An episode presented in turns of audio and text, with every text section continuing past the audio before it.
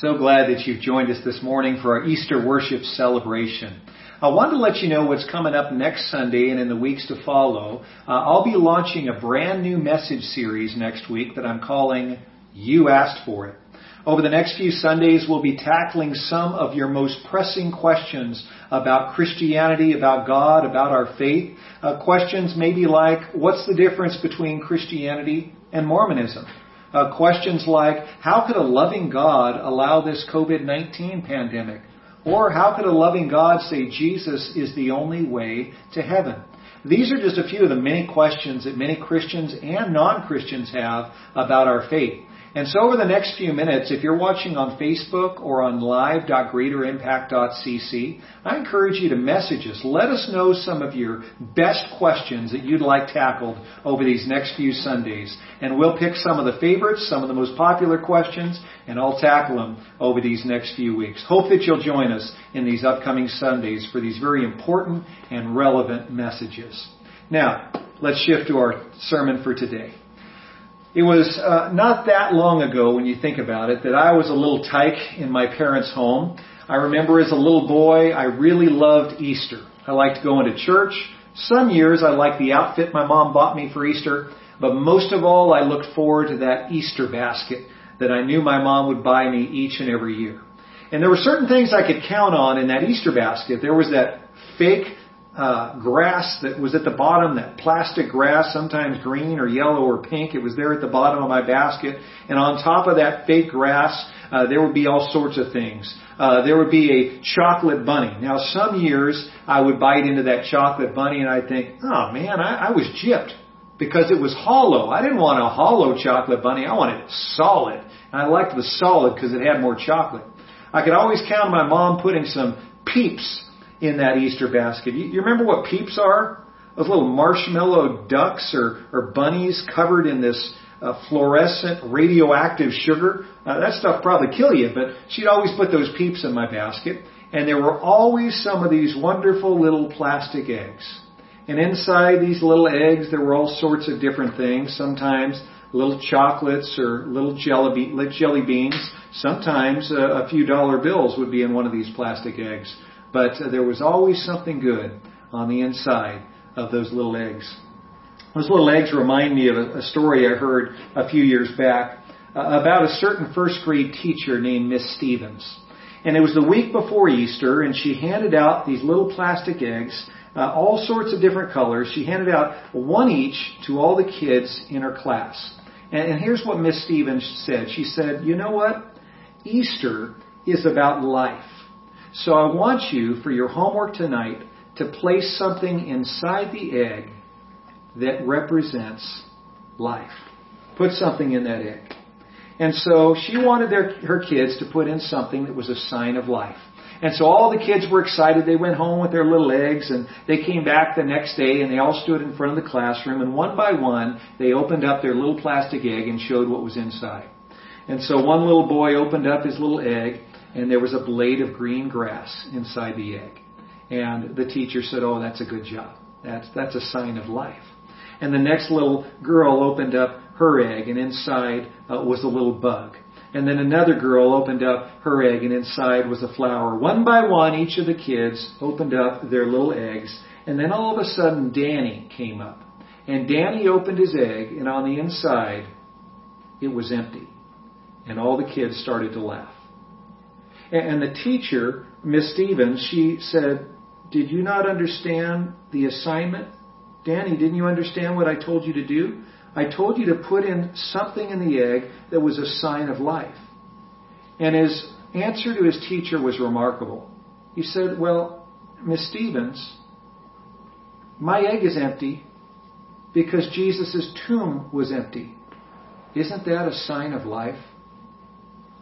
Wow. What a marvelous insight from a little first grade boy. The empty egg, yes, it is, Danny, a sign of life. You see, it was on that Easter morning that that tomb was empty, and it was the greatest sign of life that our world has ever seen. The empty tomb is a sign of life. Over the next few minutes, we're going to open God's Word together, and we're going to take a look at the lives of two people who were transformed in their journeys to the empty tomb. When they experienced the risen Christ on Easter morning, their lives were transformed. And I want to suggest to you this morning that when you take a journey to the empty tomb and you experience the risen Christ, your life can be transformed as well. Please take out your Bibles and open with me to the book of John. John is the fourth book in our New Testaments. We're going to be in John chapter 20, starting in verse 1. Uh, we're going to look at the journeys to the tomb of these two uh, followers of Jesus Christ, Mary Magdalene and Simon Peter. I think you'll be blessed by today's message that I'm calling Journey to the Empty Tomb. Journey to the Empty Tomb. Have your Bibles handy, John chapter 20, starting in verse 1. If you have a paper and pen handy, I also encourage you to take down some notes along the way uh, because there will be some questions at the end of the message to see if we were paying attention today.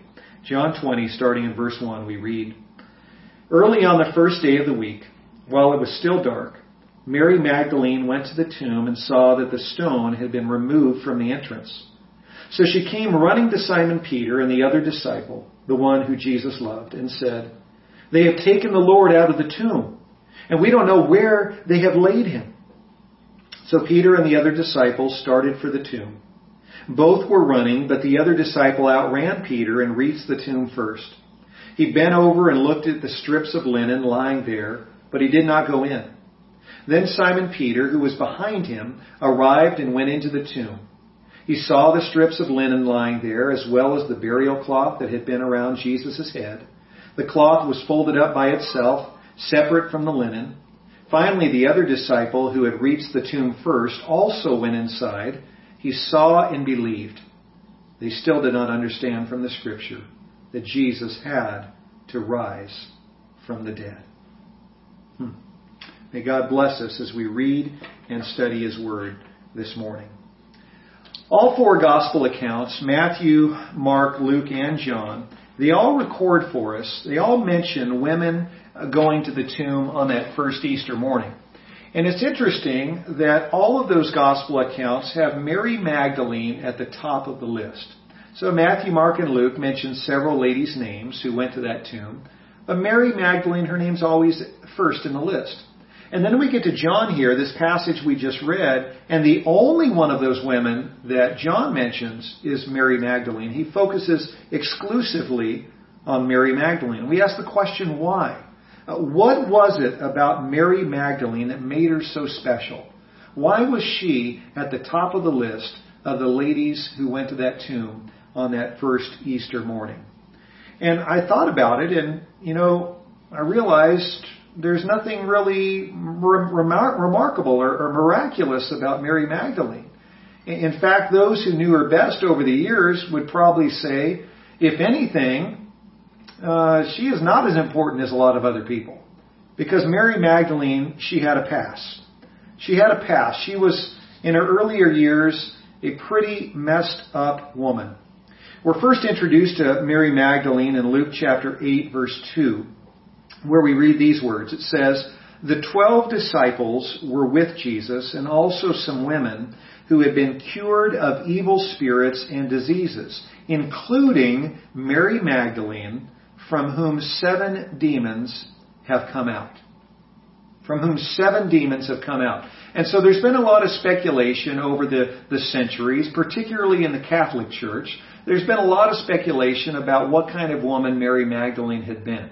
Uh, there's been speculation that she was a prostitute, that she was a harlot, but there's nothing in the Bible that says that she was sexually perverse, that she had loose morals.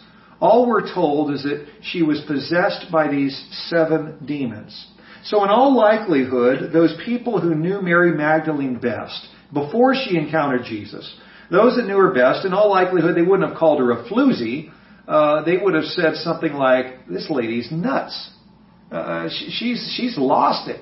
She she is stark raving mad. Uh, she's not rowing with both oars in the water. Uh, uh, this lady, she's missing something upstairs because those demons were oppressing her and possessing her. It didn't necessarily mean that she had loose morals, but it does mean that she was mentally and spiritually agonized.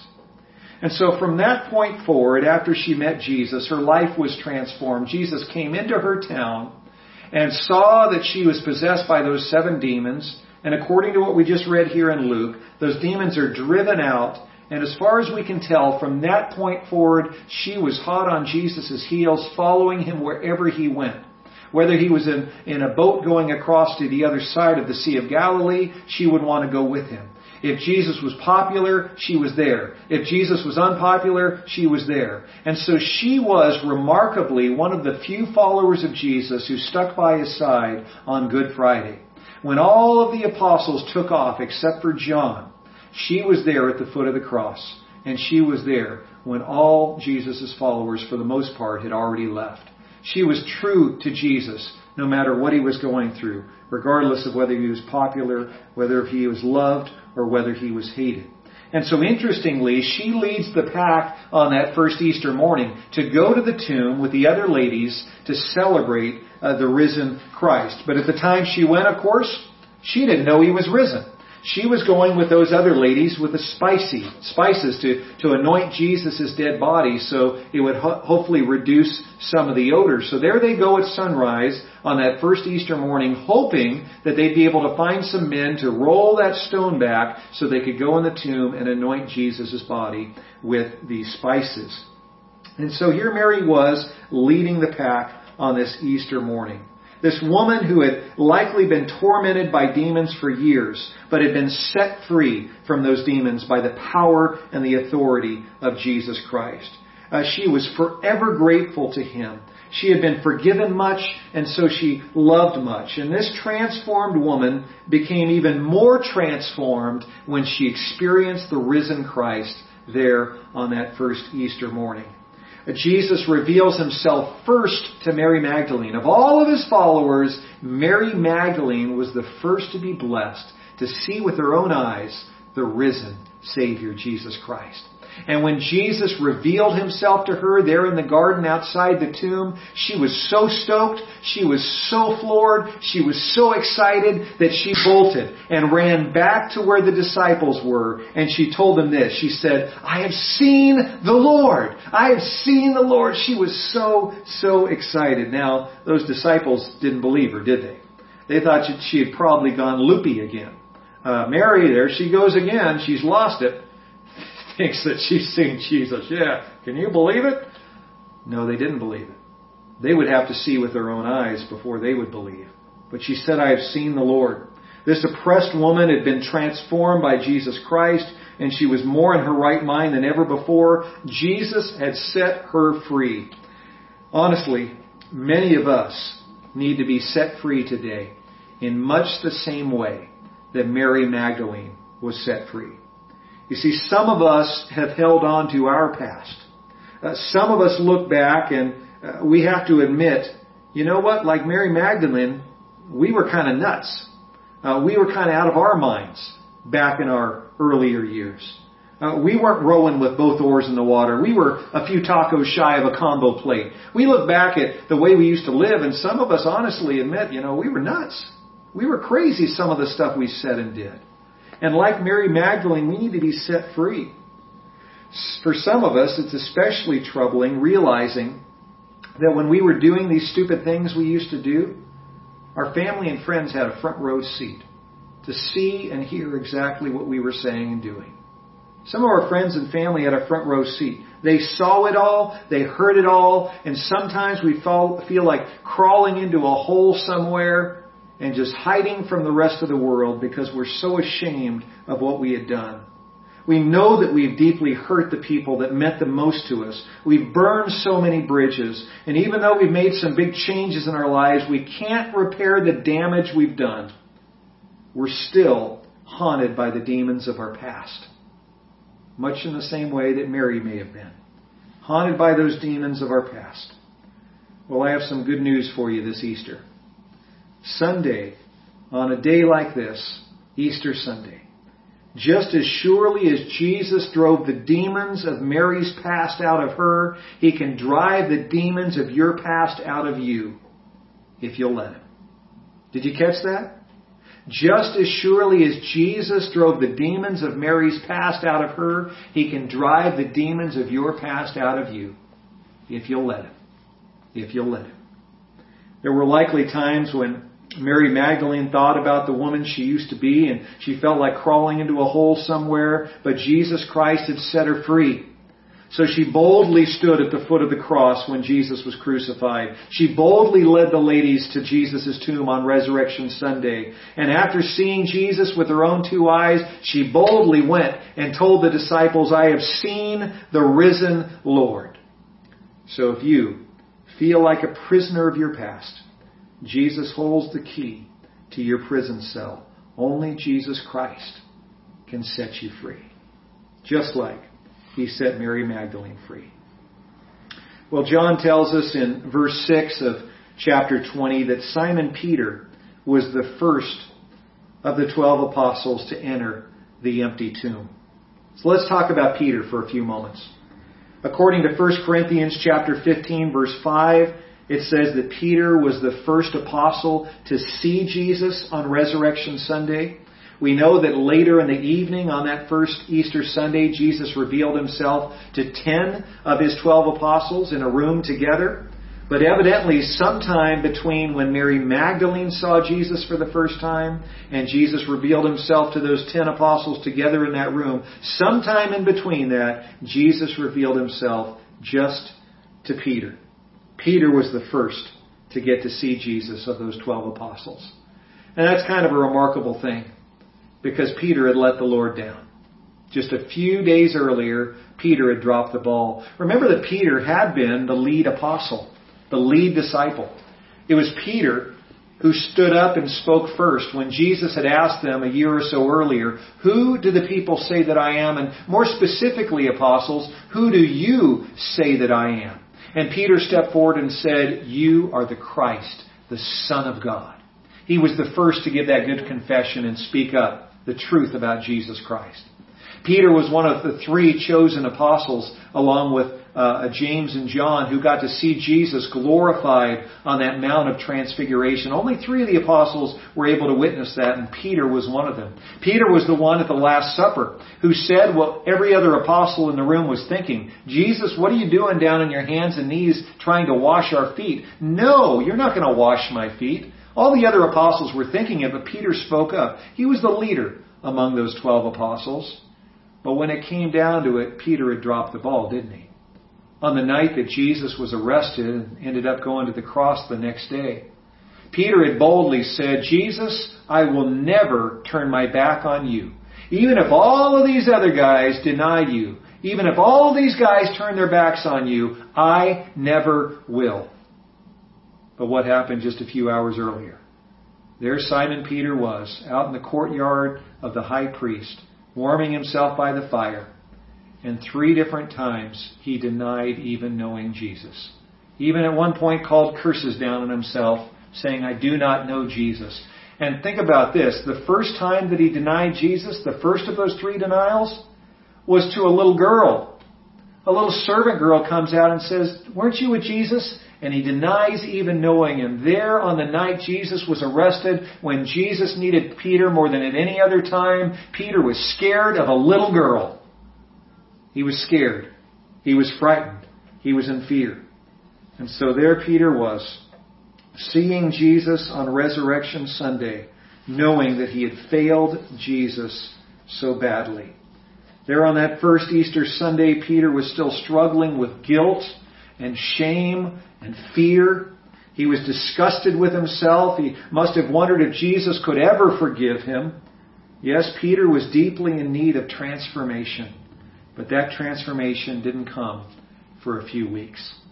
In the next chapter, John chapter 21, we read that Peter and some of the other apostles were back in Galilee, and Peter got back to doing what he had done before he ever met Jesus. He decided to go fishing. And so one evening, Peter and some of the other apostles, they didn't have anything better to do, so they jumped in the fishing boat. They went out on the Lake of Galilee. And uh, there, uh, out on the lake, on the Sea of Galilee, uh, they were fishing all night long. They threw their nets over the side of the boat, and they tried the other side of the boat, back and forth, back and forth. They threw out their nets, and you know what? after a, a whole night of fishing, they hadn't caught a single fish. And so there it is, the sun's coming up the next morning. These guys are dog tired. They have nothing to show for all their work. They had hardly gotten a wink of sleep. And all of a sudden there's a stranger on the shore that calls out to them. He says, Hey, throw your nets on the opposite side of the boat. They didn't recognize that it was Jesus standing on that shore. And so they decide they'll humor the stranger on the shoreline. They go ahead and do what the guy says. They throw their nets on the other side of the boat, and you remember what happens. The water starts to rumble. And the nets start to get pulled on. And with all their might, they're trying to pull these nets in so they don't lose the fish that obviously were caught in those nets. And they haul it into shore, 153 large fish, probably a full ton of fish that they had miraculously caught on Jesus' command. And so as soon as Peter saw that the fish had filled the net, when there hadn't been a single fish all night, as soon as he realized the miracle, he jumps into the water and swims to shore to see Jesus. Jesus cooks up some of the fish. All the apostles sit down. They have a meal. And in John chapter 21, starting in verse 15, Jesus has a heart to heart with his apostle Peter. Peter didn't know if Jesus could ever forgive him. And Jesus removes all doubt in this little heart to heart with Peter, starting in verse 15. We read, When they finished eating, Jesus said to Simon Peter, Simon, son of John, do you truly love me more than these? Yes, Lord, he said. You know that I love you. Jesus said, Feed my lambs. Again, Jesus said, Simon, son of John, do you truly love me? He answered, Yes, Lord, you know that I love you. Jesus said, Take care of my sheep. Take care of my sheep. The third time he said to him, Simon, son of John, do you love me? Peter was hurt because Jesus asked him the third time, Do you love me? He said, Lord, you know all things. You know that I love you. Jesus said, Feed my sheep. I tell you the truth. When you were younger, you dressed yourself and went where you wanted, but when you are old, you will stretch out your hands and someone else will dress you and lead you where you do not want to go. Jesus said this to indicate the kind of death by which Peter would glorify God. Then he said to him, Follow me. Follow me.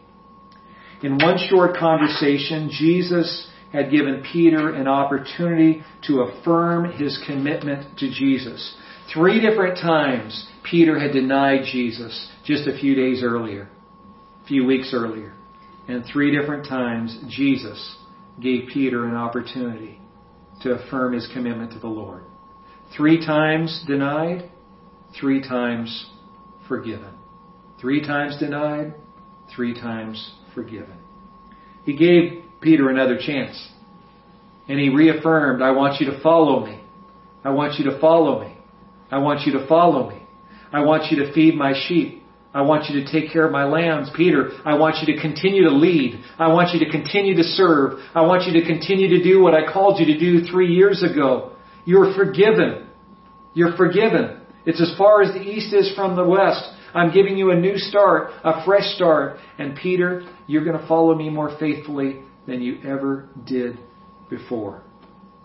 Well, we know, according to church tradition, that 34 years later, 34 years after Peter had this conversation on the shore of the Sea of Galilee with Jesus, 34 years after Jesus had given him these three opportunities to affirm his love and commitment to Christ, in, in AD 64, Peter laid down his life for Christ. For 34 years after the resurrection, Peter served our Lord faithfully, and he boldly and courageously shared the good news of Christ. And according to church tradition, there in, in AD 64, 34 years after Jesus' resurrection, Peter was led into a Roman Colosseum and was crucified as a martyr for Jesus Christ. But we believe that before he was crucified, according to what we've been told and handed down to us over the centuries, we believe that before he was crucified, Peter had one final request. He said, could you crucify me upside down? And Peter did this because he believed that he who had denied his Savior three times was not worthy to be crucified in the same manner that Jesus had been crucified. Peter there in a Roman Colosseum, crucified upside down, boldly and courageously standing for Jesus Christ. It had been 34 years earlier that he chickened out when a little girl asked him if he really believed and followed Jesus. But he had learned that Jesus Christ was worth standing up for. And when he had experienced the empty tomb and had experienced the risen Savior, his life was transformed. And Peter was never the same again. Well, like Peter, many of us need to be transformed from our guilt and our shame and our fear. In the past, we have made bold claims about following Jesus, and, and we have uh, not stuck by his side no matter what came our way. But when the tough times came, for many of us, we, we didn't stick by Jesus' side. We weren't faithful. Like Peter, we chickened out when the tough times came. It's easy to follow Jesus Christ, as we saw last week. It's easy to follow him on Palm Sunday when everybody loves him. It's harder to follow Jesus when the times get hard. And so, like Peter, so often we chicken out. But the truth is, during this pandemic, many of us, even though we're scared, are being given a golden opportunity to hold tight to our faith and take a stand for Jesus Christ. No matter how, how hard it gets, no matter how difficult this stay at home order uh, is for any of us, we have this golden opportunity to take a stand for Jesus Christ and to boldly confess Him and follow Him as Savior and Lord. Many of us are scared. Many of us are dealing with fear. But just as surely as Jesus loved Peter and transformed Peter from a chicken to a courageous world changer, God loves you and can transform you into a courageous world changer as well. Jesus can transform you just like he transformed Peter.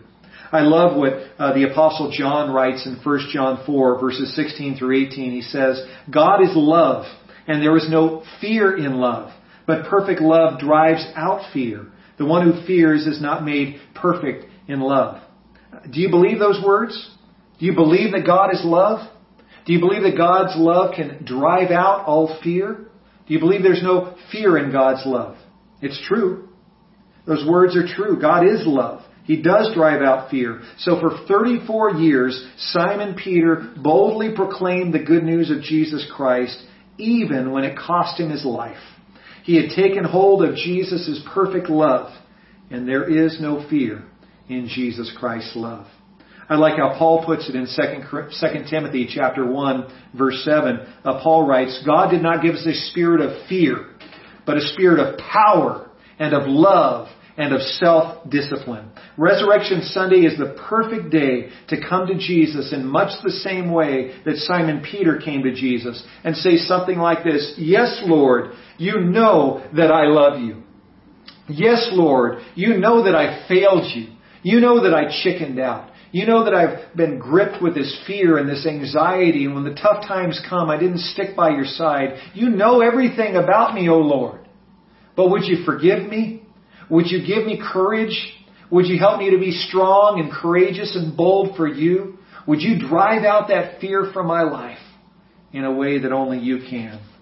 Oh, you better believe God loves to answer those kinds of fe- those kinds of prayers. He loves to drive out fear and shame and guilt from those of us who will offer up those things to Him and ask Him to drive them away. So there you have it two very different people who were radically transformed by the empty tomb on Easter morning. Two very different people whose lives were transformed by the risen Savior, Jesus Christ. If someone had given Mary Magdalene and Simon Peter a, a tomb full of money on that first Easter, maybe that money would have helped make their lives a little bit easier. But that money never could have transformed their lives in a way in the way that the empty tomb transformed their lives. And the same goes for you and me. Think about this. If someone were to write you a check for $10 million, for some of you that would make your life a lot easier, right? You'd be able to pay all your bills, pay off your mortgage, uh, get rid of that car loan, uh, maybe uh, put a lot of money in the bank for a rainy day. For many of us, a check for $10 million would make our lives a lot easier.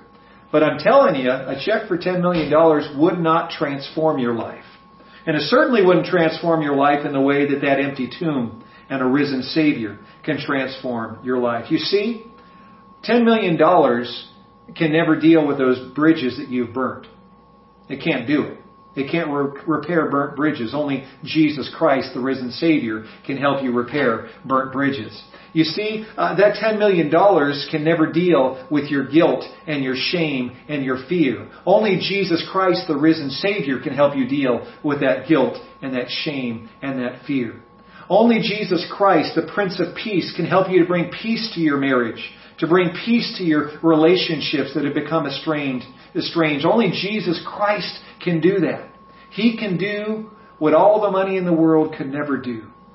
The empty tomb and the risen Savior are absolutely transformational. Money can't set you free from your guilt and shame and fear. Only the risen Savior can set you free. I, I was thinking this last week about Act, uh, John chapter 8, uh, verse 36 that says, If the Son sets you free, you will be free indeed. Think about that. If the Son sets you free, you will be free indeed. So, journey to the tomb today. Come to Jesus. Take hold of His forgiveness. Take hold of His healing. Take hold of His peace. Because the tomb is empty, Jesus is alive. And He can set you free from the demons of your past. He can set you free from your guilt and your shame. He can set you free from your fear of rejection and the fear of failure and the fear of COVID-19 and the fear of death. He can set you free from all of that. If the Son sets you free, you will be free indeed. Amen? Amen. Now, five quick questions. Five quick questions to see if you are soaking into your mind and heart God's Word today. Five questions. Number one, who was the first person to see Jesus after his resurrection? Who was the first person to see Jesus after his resurrection? Question number two, what had Jesus done for Mary Magdalene that had meant so much to her? What had Jesus done for Mary that had meant so much to her? Question number three, what had Peter done that left him with guilt and shame and fear. On that first Easter Sunday, why was Peter carrying guilt and shame and fear? What was it he had done? Question number four. Why did Jesus ask Peter three times, Do you love me? Why did he ask Peter that three times? And then finally, question number five. This is a fill in the blank. 2 Timothy chapter 1 verse 7 says, God did not give us a spirit of what?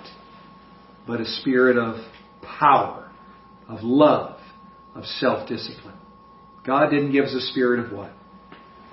So how did you do on those five questions? Let's see how you did. Question number one, who was the first person to see Jesus after his resurrection? And the answer is Mary Magdalene. Mary Magdalene, the first person to see Jesus. Question number two, what had Jesus done for Mary Magdalene that had meant so much to her? Remember that he had driven out of her seven demons. He had driven seven demons out of Mary Magdalene. Question number three, what had Peter done that left him with guilt and shame and fear? Remember that he had denied Jesus three times after Jesus was arrested. He denied Jesus three times, leaving him with guilt and shame and fear. Question number four, why did Jesus ask Peter three times do you love me? Well, the quick answer to that question is three times denied, three times forgiven. He denied Jesus three times, so Jesus gave him three opportunities to be forgiven. And so, a little bit longer answer, it would also be acceptable if you said, three times Jesus asked him that question so that Peter three times could affirm his love and commitment to Jesus Christ.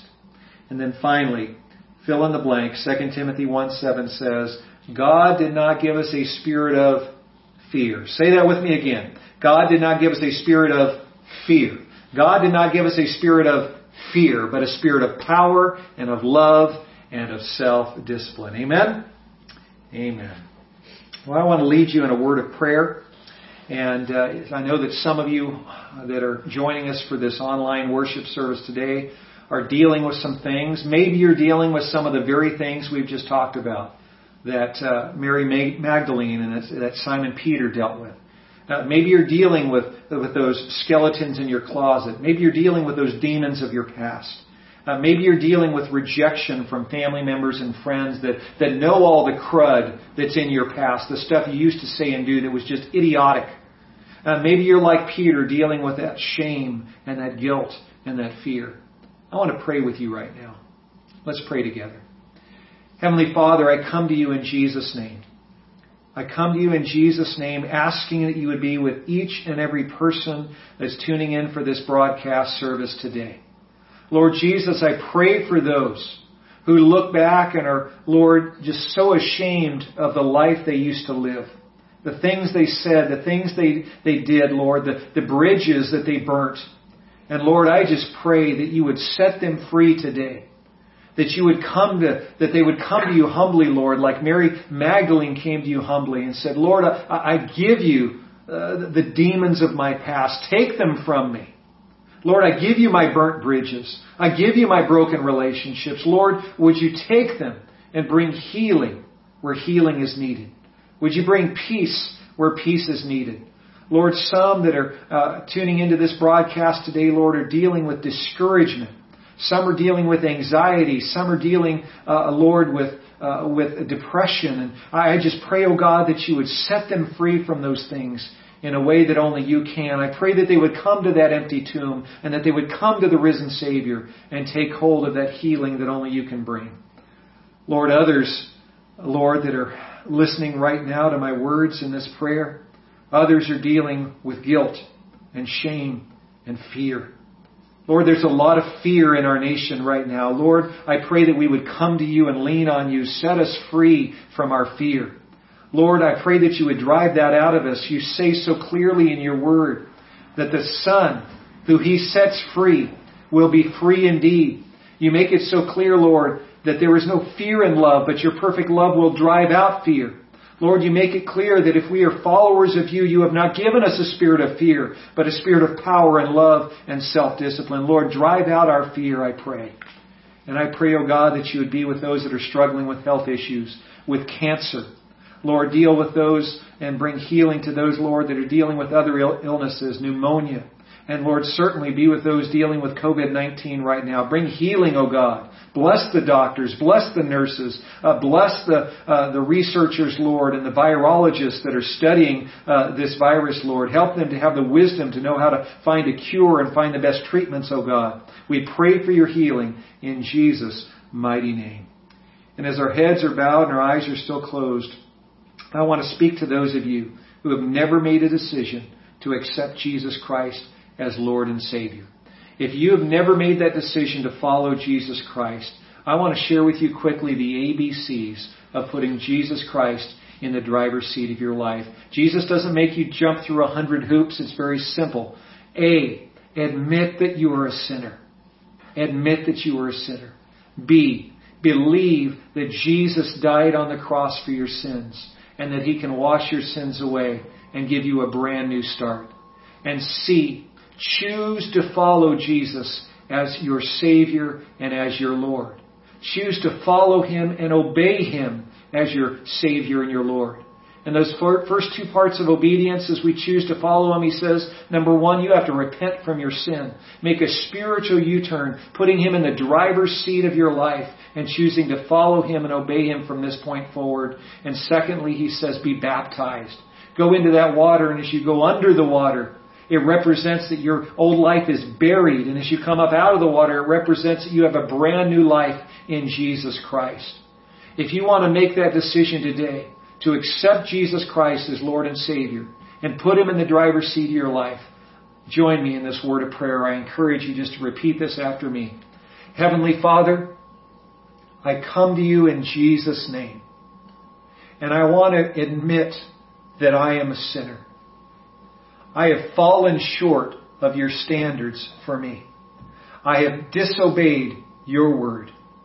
Lord Jesus, I believe that you died on the cross for my sins.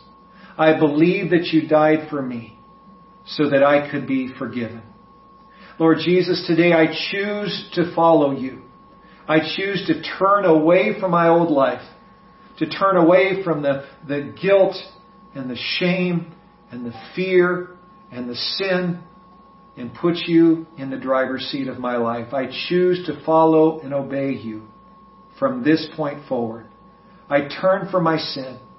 And Lord, I commit right now that I'll be baptized as soon as I can to make it clear to you and the angels and anyone who's watching. I am serious about this decision. My old life is buried and my new life is risen. I am following Jesus Christ from this point forward. In Jesus' name I pray. Amen. Amen. If you just prayed that prayer with me, if you have made that decision to accept Jesus Christ, admitting that you're a sinner, believing in Him, and choosing to follow Him as your Savior and Lord, if you've made that decision, please, we want to know about that. You can reach out to one of our prayer counselors, their name and numbers at the bottom of the screen. Call or text them right now. If you're on Facebook or live.greaterimpact.cc, please message us right now. Let us know that you have made that decision. We want to reach out to you and let you know how even today we'll help you with that baptism if you're ready to truly follow Christ and you're ready to be baptized. If you have made that decision for Christ, let me be the first to say congratulations. We're so excited for you and we want to come alongside you in your journey. Please reach out to us today, and we want to pray with you and help you with your next steps. God bless you. He is risen. He is risen. He is risen indeed. We serve a risen Savior. Keep going to that empty tomb. Keep going to that risen Savior, and He will see you through. God bless you as you serve Him now and from every day forward. We love you, church. We'll see you next Sunday.